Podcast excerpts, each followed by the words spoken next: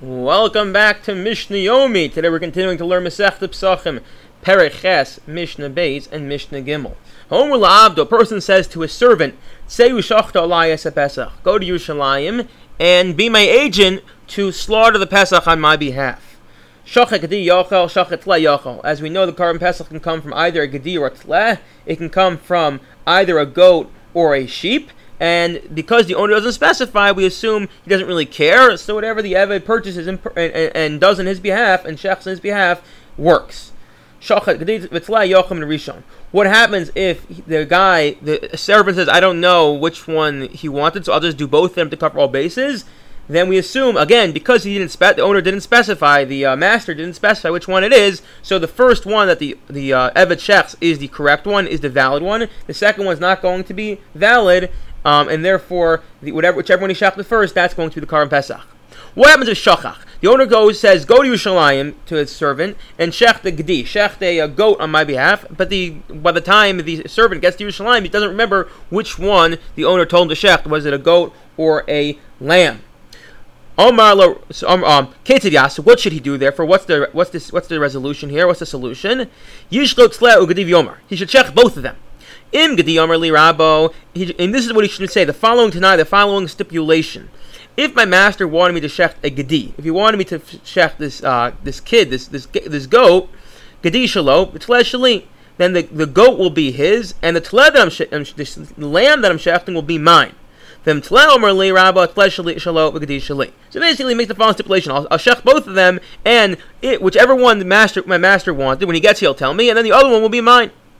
What happens if the owner gets to Yerushalayim and now he himself doesn't remember what he ordered? The Eved says, "Look, I did both of them, and we shechted them, and now we're here. Take which one you chose." And the master's like, "Oh, I also forgot." So now they can't partake from any of them, as in because both of them now no one knows who gets the correct one. But it was brought. It just we can't. None of them can partake in it because they don't know if it's from the correct group or not. So therefore, it's a good Pesach, but because you can't partake in it, Pater Milas is Pesach Sheni. You burn it, but they don't have to bring a second Pesach, a Pesach Sheni, on the 14th of Iyar, because again they fulfilled their obligation. Okay, a father now turns to his children and he says, "I want to be mizaris them. I want to encourage them to get to Yerushalayim quickly." So he says to his kids, "Harini shochan es Pesach amishi yalo mikam Yerushalayim." He says, "I want the first one of my kids who arrives in Yerushalayim first, I'm going to be, I'm going to slaughter on your behalf." That's what he says to them. He's incentivizing them to get to Yerushalayim. The first one gets his head and most of his body within the walls of Yerushalayim. He is now mizake. He acquires his portion in that Karban Pesach.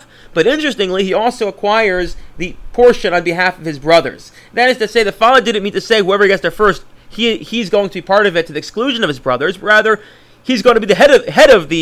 He's going to be number one, but to include his brothers still in the Karban Pesach. He's just trying to encourage them to go. Okay. Now, how many people can partake in one Karban Pesach? And the answer is as many people as possible, so long as you have everyone can still get a kezayis, an olive's worth of meat from the Karban Pesach, which we discussed earlier. What's considered meat? What's not considered meat? What if someone joins a group and then realizes, "Hey, I FOMO, there's another cooler group down the road," so he can retract, he can renege, so long as they haven't shechted the Karban Pesach yet. No, until they actually sprinkle the blood, then a person can actually pull out and join another group. I wish you all a wonderful day.